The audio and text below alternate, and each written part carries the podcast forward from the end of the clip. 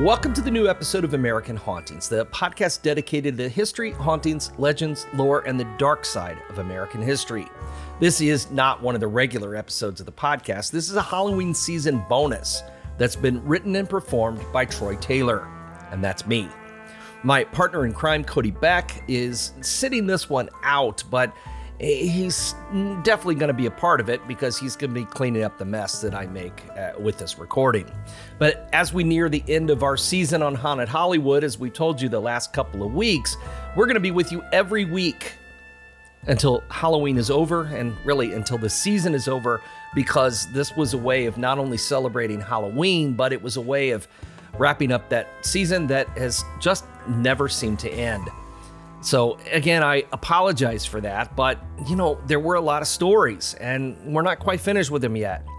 But if you've missed any of the shows this season, or if this is your first time listening, go back to episode 70, the podcast, and that will get you caught up on everything that's already happened. Just be aware the episodes in this season are definitely not suitable for all listeners. So if you keep on listening after this, you can never say that we did not warn you.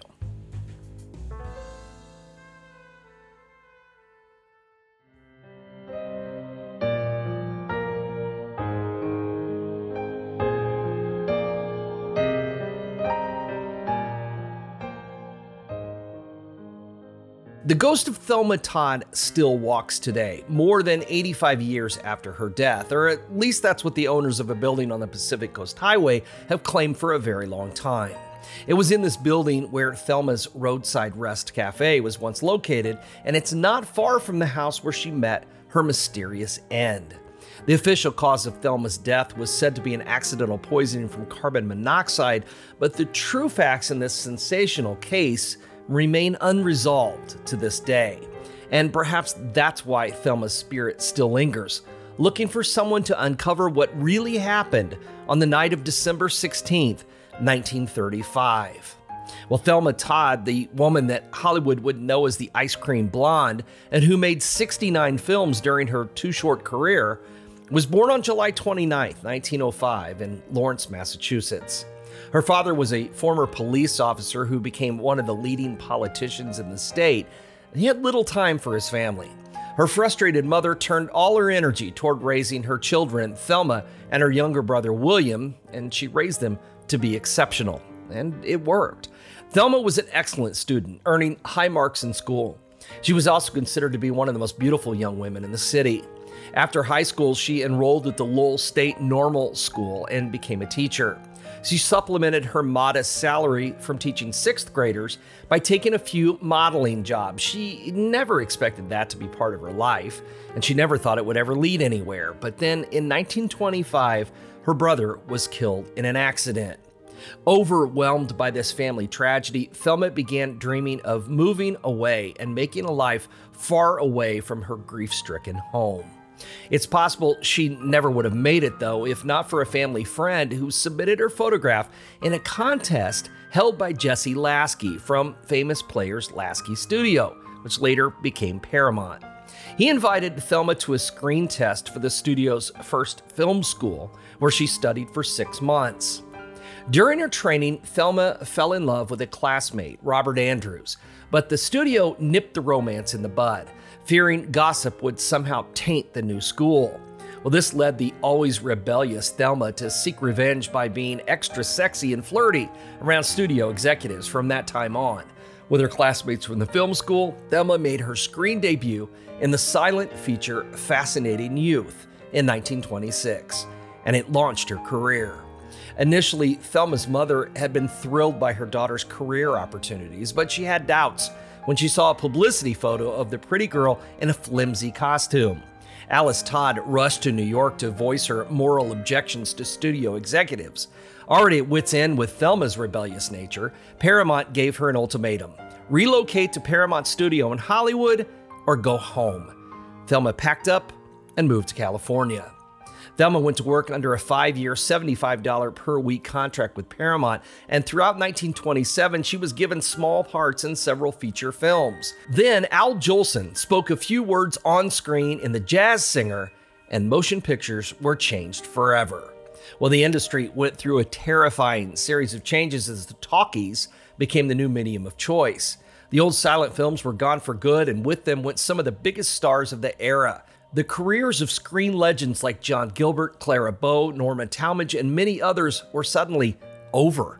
They were forced into retirement when the public didn't respond to the sound of their voices. For Thelma, the coming of sound motion pictures could not have occurred at a better time. She had a wonderfully throaty voice, which helped her to make a swift transition to talking pictures. She was also now able to develop a wisecracking persona, and the demise of many screen veterans made room for newcomers and little known actors like Thelma. A new generation of screen stars was born. However, Paramount failed to renew her contract in 1929, and her career seemed over before it really began. And then along came Hal Roach, the maker of some of Hollywood's most popular comedies. He offered her a movie deal and even allowed her to freelance for other studios. A former director at SNA Studios, Roach had emerged as a comedic talent envisioning hilarious situations and transplanting them to film. Roach concentrated more on story than slapstick, and audiences loved him at the box office. His biggest stars became Laurel and Hardy and Thelma Todd. She proved to be a real asset to Roach, not only appearing in her own films, but as a female foil to Stan and Ollie and others. Roach had big plans to feature Thelma with another comedic actress, ZaSu Pitts, and a series of two reel comic shorts. Well, at first, Thelma was reluctant to take the deal with Roach because the obligation came with conditions. The first was that she had to bleach her hair platinum blonde, and the second required her to abide by what was known as the potato clause. This meant that she was being signed at a certain weight, and if she gained more than five pounds, it was cause for instant dismissal. Thelma's mother, widowed since 1925, was in Hollywood for one of her frequent visits, and she urged Thelma to take the deal. Before reporting to the Roach lot for her first shoot, Alice Todd supervised the bleaching of her daughter's hair and helped her to plan a stringent diet. In addition to Thelma's comedies for Hal Roach, Thelma also played major roles in films for other studios. They were primarily comedies in which she portrayed the sarcastic and wisecracking blonde role that most suited her. She appeared in two different films with the Marx Brothers, Monkey Business and the classic Horse Feathers. Stan Laurel always wanted Thelma as the female lead in the Laurel and Hardy films, but her personality didn't always mesh with the two comedians on screen. But she and Laurel became close friends, and he often found work for her at other films when she wasn't working for Roach. He loved her bawdy sense of humor, and when she suffered from boyfriend problems, she always confided in Stan. Thelma was always up for partying when she was not at work and found it difficult to avoid liquor and foods, both of which, quote, made her fat. Friends on the Roach lot introduced her to diet pills, which were essentially amphetamines, and she soon became hooked on the tablets. Well, by 1930, ZaSu Pitts had moved on to other work, and Thelma was often joined on screen by Patsy Kelly. They were still going strong in 1935, and her professional career was filled with high spots. Always restless in her personal life, though, Thelma was pleased when director Roland West started showing an interest in her, even though the unattractive older man was already married to silent screen actress Jewel Carmen. Well, the relationship didn't last long, burning out around the time that the movie that West cast Thelma in, Corsair, bombed at the box office, but the two stayed friends. In fact, it was West, who'd gotten tired of making movies, who suggested that he and Thelma open up a restaurant that would cater to the film crowd. A short time later, they would. But Thelma was first distracted by the new man in her life, New York playboy Pasquale Di Cicco, who was pals with Charles Lucky Luciano and other gangsters. To Thelma, this gave her life a touch of danger, although some believe it was this danger that got her killed. Well, the two had a whirlwind romance despite the fact that Pat had a violent temper and beat Thelma up a few times. They got married. You won't be surprised to learn it wasn't a happy one. Thelma worked, her husband drank, and she had gangsters hanging around their house. It was obvious that something bad was eventually going to happen.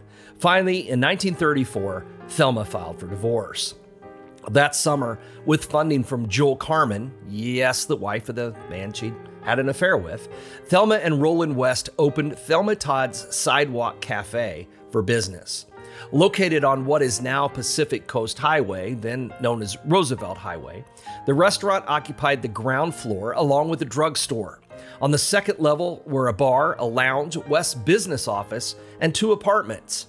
Nearby on Posetano Road was the large house where West's wife Jewel sometimes lived, along with her brother, who was the cafe's business manager, and his wife.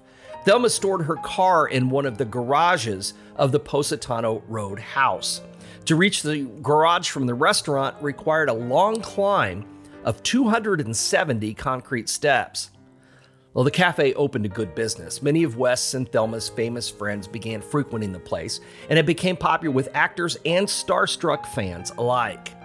In mid 1935, Thelma was spending a lot of her free time running the cafe, and that's when she started to get pressured by her ex husband's old pal, Lucky Luciano, to turn the third floor of her building into a casino operated by the mob. Thelma refused, and things got ugly. They had a confrontation one night at the Brown Derby, and Thelma was overheard to say, You'll open a gambling casino in my restaurant over my dead body. To which Luciano replied, That can be arranged. Despite him, Thelma turned the third floor space into a steakhouse. Well, that might have been a fatal mistake. On December 14th, Thelma received an invitation to a Hollywood party. A few years earlier, she had made a film with Stanley Lupino, the British stage comedian and father of actress Ida Lupino. Stanley and his wife were in town, and Ida was hosting a dinner party for him at the Cafe Trocadero. When Thelma informed West about the party, he was irritated with her that she would not be at their own restaurant on such a busy night before the holidays. But this was not the worst thing to come that night. A few days later, Pat DiCicco had run into Ida Lupino at the Trocadero, and she had unknowingly invited him to the party. On the afternoon of December 14th, Thelma and her mother went out Christmas shopping, driven by her chauffeur, Ernest Peters. Later, she returned home to change clothes while her mother continued with her errands. At 7:30 p.m., Peters, along with Mrs. Todd, picked up Thelma. The actress was wearing a blue satin evening gown with lace and sequins, expensive jewelry, and a luxurious mink coat.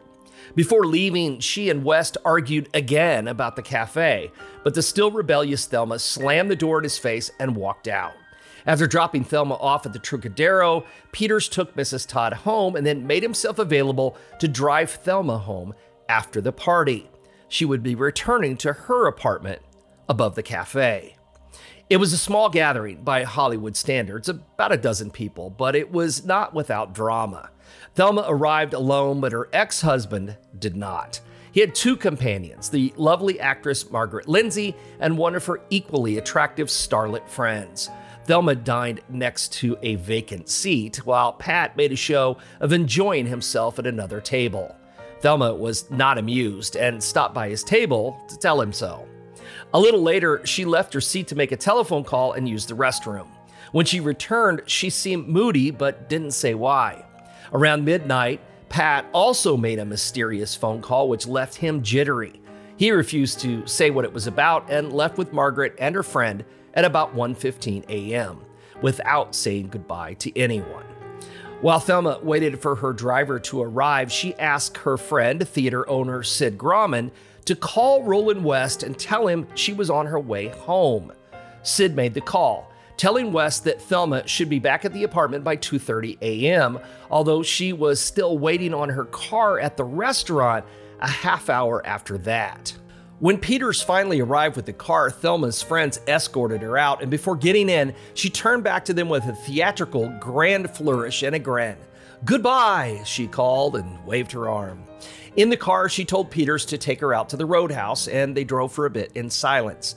Then Thelma began to urge him to drive faster. They were being followed, she said, by gangsters. After her recent brushes with mob boss Luciano, she was worried about being kidnapped or murdered. Peters hit the gas. At speeds of up to 70 miles an hour, the car careened westward along the curves of Sunset Boulevard till the ocean and Thelma's Cafe finally came into view. We don't know if Thelma was really being followed or not, but she certainly seemed to think she was. It was 3:30 a.m. Sunday morning when they arrived at the roadhouse. As usual, Peters offered to escort Thelma to the door, but she told him it wasn't necessary. She gathered her coat around her and walked off into the dark, and this was the last time, as far as we know, that Thelma Todd was ever seen alive.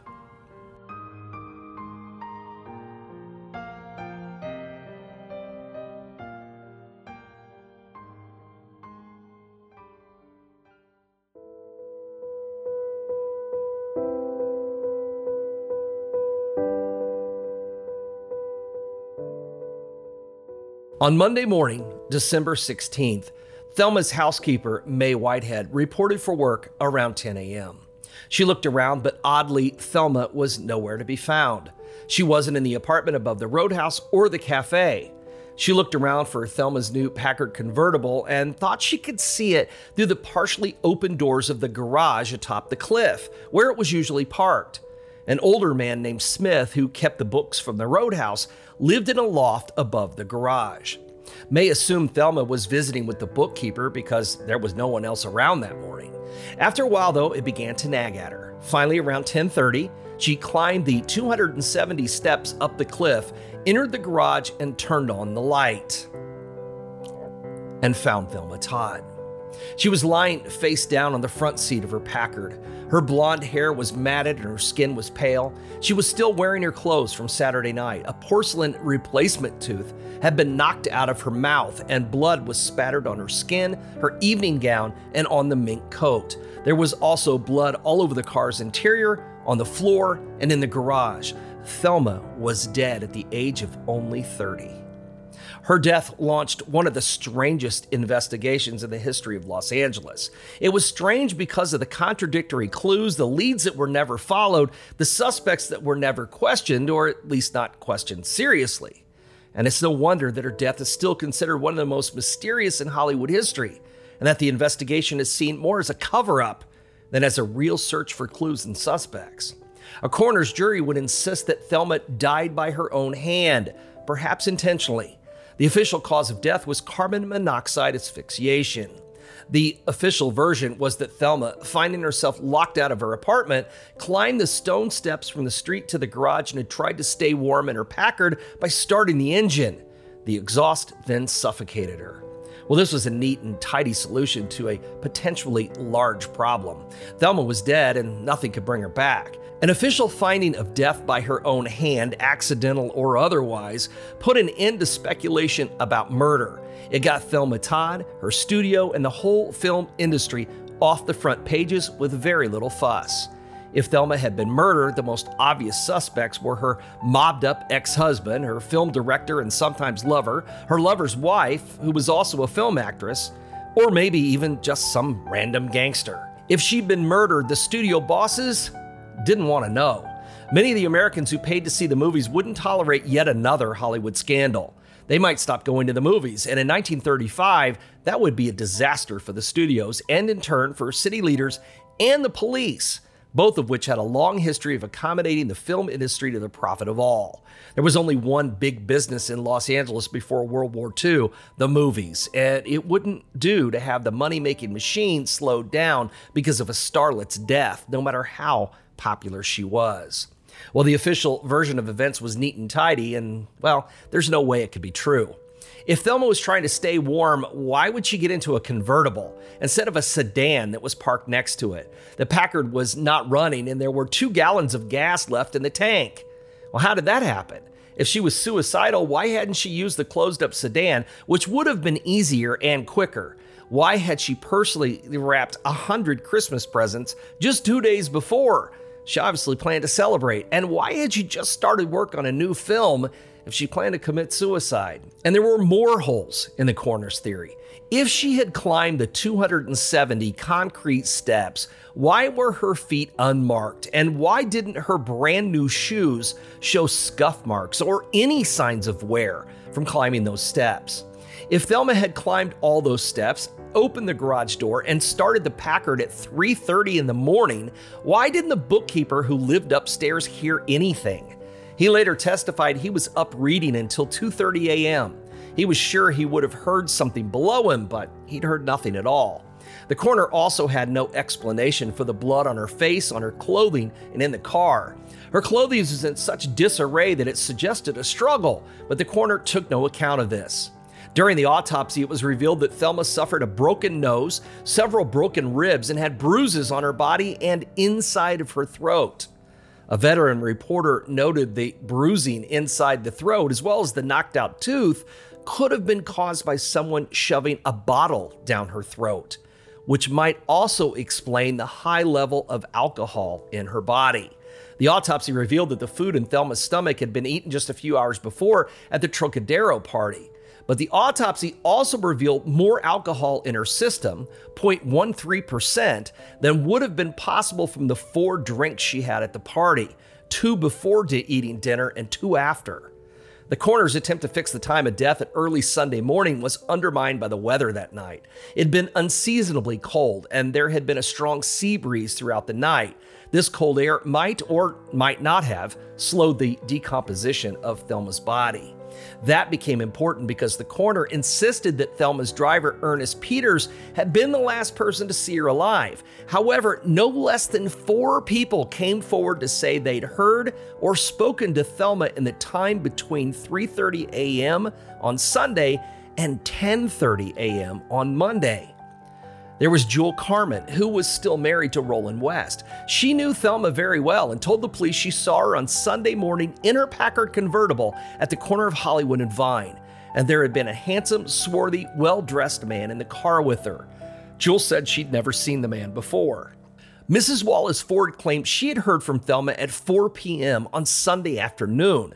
Thelma called her from a payphone to tell her she would be attending Ford's cocktail party that night with a surprise guest. When you see who's coming with me, you'll drop dead, Thelma laughed. A pharmacist swore that Thelma made the call from a payphone in his drugstore. There was also a report from a man named Person who owned a liquor store on Figueroa. He told the police that Thelma had come into his store on Sunday evening around 11 p.m. She was wearing the same gown she had worn to the Trocadero, but without a hat or a coat. Seemingly dazed, she asked him to dial a telephone number for her on the payphone. Person didn't remember the prefix, but the last four digits had been 7771. He said that she then left the shop and joined a handsome man who appeared out of the alley with her fur coat. She walked across the street with the man and they sat down together on the front steps of a church. They talked for around a half an hour and then left. Well, everything about the case seemed to be a mess, suggesting this was no accidental poisoning in a garage filled with exhaust fumes. But if Thelma had been murdered, who had killed her? Even today, Roland West seems the most likely suspect, and his actions on the night of December 15th are certainly mysterious. Sid Grauman called him at the roadhouse about 2 o'clock or 3 o'clock in the morning, as Sid remembered it. He told West that Thelma was leaving soon and would be home in under an hour. West closed the restaurant, sent the staff home, and went upstairs to bed. And he admitted that he bolted the heavy door between the stairwell and the apartment from the inside so that Thelma could not get in, even using her key. Now, why would he do this? Well, West claimed that after their fight about the cafe earlier on Saturday, he had warned her that if she was not home by 2 a.m., he would lock her out. Well, some have surmised that Thelma's telephone call during the party had been to West, hoping for a reprieve. When it didn't come, she asked mutual friend Sid Grauman to call for her later, but West stubbornly refused to back down. He said he likely would have let her in if he'd heard her knocking, but the sounds of the wind and the surf drowned everything out. Or so he said because then he told the police that a barking dog awakened him at 3:30 a.m. after he had fallen asleep. He also said he heard water running in the apartment and assumed that Thelma was home. But how could she have gotten into the house through the manually bolted door? Well, West said that he realized Thelma wasn't there when he got up the following day. Was he worried? Did he call the police? Well, he said later he assumed she'd gone to her mother's house. But he never checked, and he never became alarmed after several telephone calls for Thelma came in on Sunday and none of her friends could locate her. When questioned, neighbors said they heard West in a bitter argument with Thelma when she came home from the party. West now completely changed his story and downplayed the disagreement at the same time. Yes, she'd come back, he just remembered, but he wouldn't let her in. Thelma then beat on the door for the next 10 minutes with her fist and screamed obscenities at him. After that, he said he thought she'd gone to her mother's house. Well, the police never pressed the matter with West and there's no actual evidence to tie him to the scene of Thelma's death. But Thelma's friends recalled that West had an affinity for convoluted murder mysteries. Some of them called it, quote, an obsessive interest in the perfect crime. Some made the wild suggestion that he'd hired an actress to play the role of Thelma Todd in the heard but not seen argument on Sunday morning. While that was happening, Thelma was already lying dead in the garage. West had killed her because he was angry that she had a new boyfriend. But West may have had another motive greed. After Thelma's death, he asserted that her only investment in the restaurant was her name, for which she received half the profits. None of her heirs ever contested this. The space occupied by the restaurant and the apartment above it were leased from the building's owner, the building's owner who was Jewel Carmen, West's wife. Interestingly, it had been the sighting of Thelma by Jewel Carmen with the swarthy man in the convertible that the police took most seriously. If she was lying about that, it's possible Thelma was already dead. But of course, we'll never know that for sure. What we do know is that Thelma's death ruined West's career. He never directed another film in Hollywood. He and Jewel Carmen divorced shortly after Thelma's death, and later he sold the cafe. In 1950, he suffered a stroke and endured an emotional breakdown. On his deathbed in March 1952, he confessed to Chester Morris that he'd always been haunted by Thelma's death and felt that he was in some way responsible for it. Although exactly what he meant by that is unknown. The mystery of what really happened to Thelma has lingered for decades, and most believe this is the reason why her spirit is so restless. Although more than eight decades have passed since Thelma entertained guests at the Roadhouse, her ghost has been frequently reported in the building. It still stands today along the Pacific Coast Highway and has been used as offices and creative spaces for many years. Staff members at a production company that used the space several years ago said they often saw a filmy image that resembled Thelma. It was usually seen near the concrete steps leading to the garage and outside in a small courtyard area. More tragic are the sightings of Thelma's ghost as well as other strange events at the garage on Posetano Road. For many years, people complained about the sound of an engine running when the space was empty. Others said they've smelled and have been nearly overwhelmed by what seems to be exhaust fumes. The garage is always empty when this happens, or at least empty of anything they can see. The terrible events of long ago have left an indelible impression on this place, just in the way that Thelma Todd has. Will she ever rest in peace? It seems unlikely. Unless new evidence would miraculously come to light after all this time, her murder will always remain unsolved. And as a result, her lonely spirit will continue to linger for many more years to come. Thanks for listening to this week's episode. We hope that you'll take the time to share a review about the show on iTunes, even if that's not where you listen, because it's the place that helps us out the most. Without Cody recording alongside me this week, I'm not going to go through the whole list of things we usually do because, well, you know I like to interrupt him, and what's the point? If he's not here, it's just not as much fun. But I will say, if you're a fan of the show, American Hauntings is not just this podcast, it's books, tours, events, and more. And our main website can be found at AmericanHauntings.net. We also hope you might take a minute and see how you can help support the show on Patreon. We have bonus episodes that you can hear only as a supporter, as well as discounts, shirts, stuff in the mail, and more. For those who don't understand how important Patreon is to us, uh, again, I tell you for like the millionth time, go back and listen to the first season, and really like half the second, it's horrible. It's horrible, horrible sound. And the reason it sounds better now is because of Patreon. It made it possible for what we do to get a lot better. So check it out at patreon.com slash American Hauntings. Until next time, when Cody will be back with us, good night, good luck, so long, farewell, and happy hauntings.